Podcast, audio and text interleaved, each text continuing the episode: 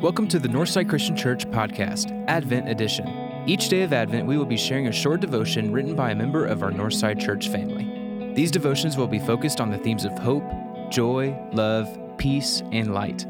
Over the next several weeks, you will be guided to recall what God has already done for you in Jesus Christ, as well as look forward to what He will continue to do in you and through you. Today, December 18th, begins the final week of Advent, the week of joy. We'll be reading from Revelation chapter 5, verses 11 through 14. Then I looked and heard the voice of many angels around the throne, and also of the living creatures and of the elders.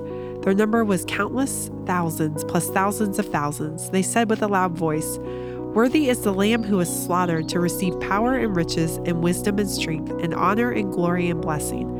I heard every creature in heaven, on earth, under the earth, on the sea, and everything in them say, Blessing and honor and glory and power be to the one seated on the throne and to the Lamb forever and ever.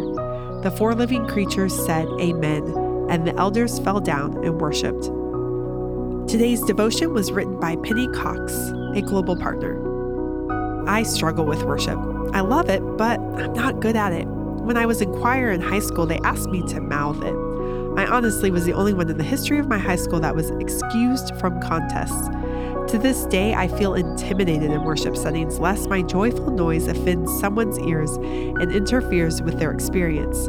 It's kind of ironic that the text assigned to me is about singing angels testifying to the glory of Christ.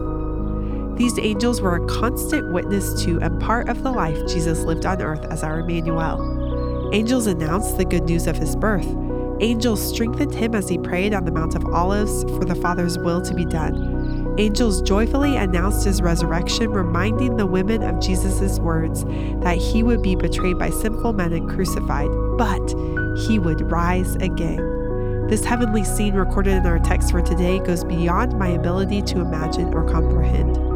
Millions of angel witnesses singing in a mighty chorus of the worthiness blessing, honor, glory, and power of our Savior Jesus Christ, our eternal Lord. Often my personal attempts to worship come up short and feel inadequate. I long for the time I will join this heavenly choir along with all of creation, worshiping the Lamb without hesitation or limitations, but instead with abandon and great joy. For today I will, as the elders did, just fall down and worship. Amen.